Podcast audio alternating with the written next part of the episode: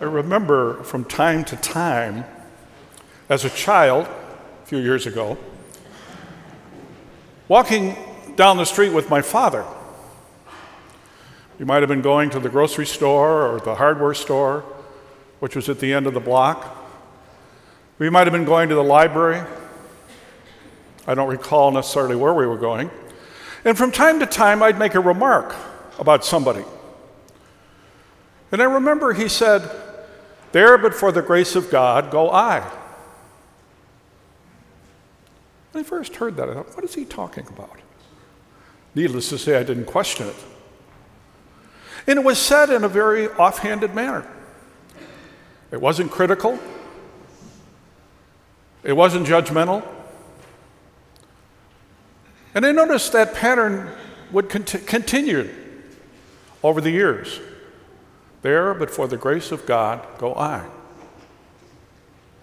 And I began to notice that he'd make those kind of comments, not that specific one, but other comments as well. Just general, just putting it out there. Again, not judgmental, not critical, actually kind. Over time, probably in high school, college, I began to recognize a pattern.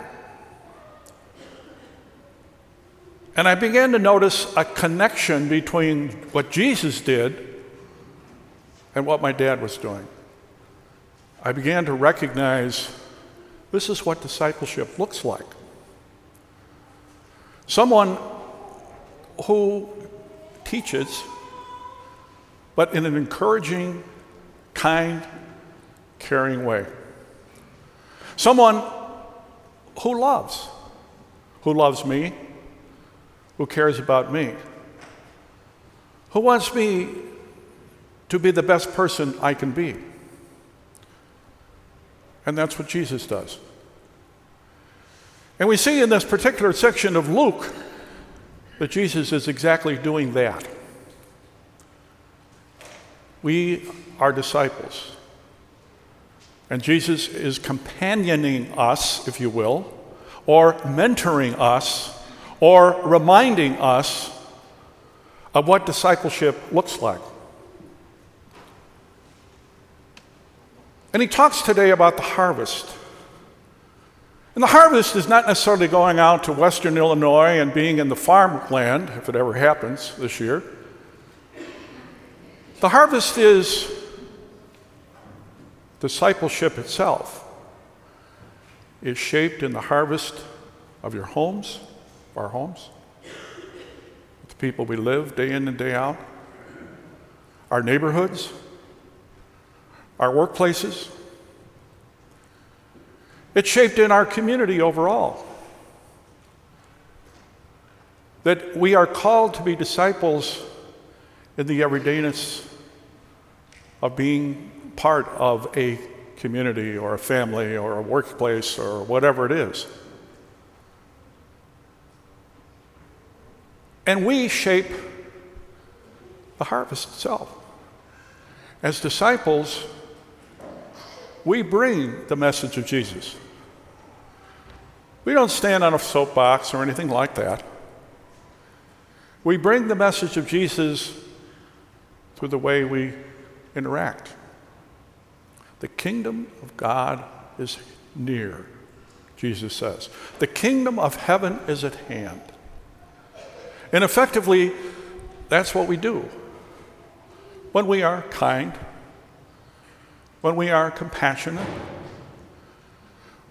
when we listen, when we try to be encouraging, when we try to be supportive, when we forgive. When we let something go. When we choose to stop carrying around anger or hurt or resentment from past hurts. When we're hopeful. When we're joyful. When we're helpful. When we seek out and perhaps do some work reading about issues that we hear about. Immigration, complicated issue, treated so as if it's so simple. It's not simple at all. Environmental issues. We learn about those things. That's how we shape the harvest. That's how we bring the kingdom of God, the message of the kingdom of God. That's how we bring the presence of God into the everydayness of our lives as disciples. Notice, too, Jesus talks about, well, don't carry a lot of stuff with you. Sandals, all that stuff. Don't carry around junk. Trust me. The disciple is a person who is the follower of Jesus. And Jesus sends us forth day in and day out. And each day, we're going home from here, for example. We are here. We're disciples as we are here together this morning. And we trust that God is with us. And we trust that God will be with us this morning when we have breakfast in the restaurant. That God will be with us wherever we find ourselves. And that you and I, just by the way we are, will be proclaiming the kingdom of God. Notice, too, that Jesus talks about two by two. He talks about we don't do this by ourselves. It's not like my thing or our thing as individuals. We're part of a community.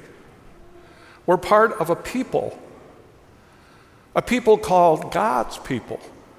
We're brothers and sisters in the Lord. Profound relationship that we have with one another. And we can look to one another to lean on or to be supportive of us or perhaps to inspire us, to encourage us. And there's something, as Jesus points out, very humbling about this. Because sometimes we go into situations and we get resistance. We get backtalk. We get challenge.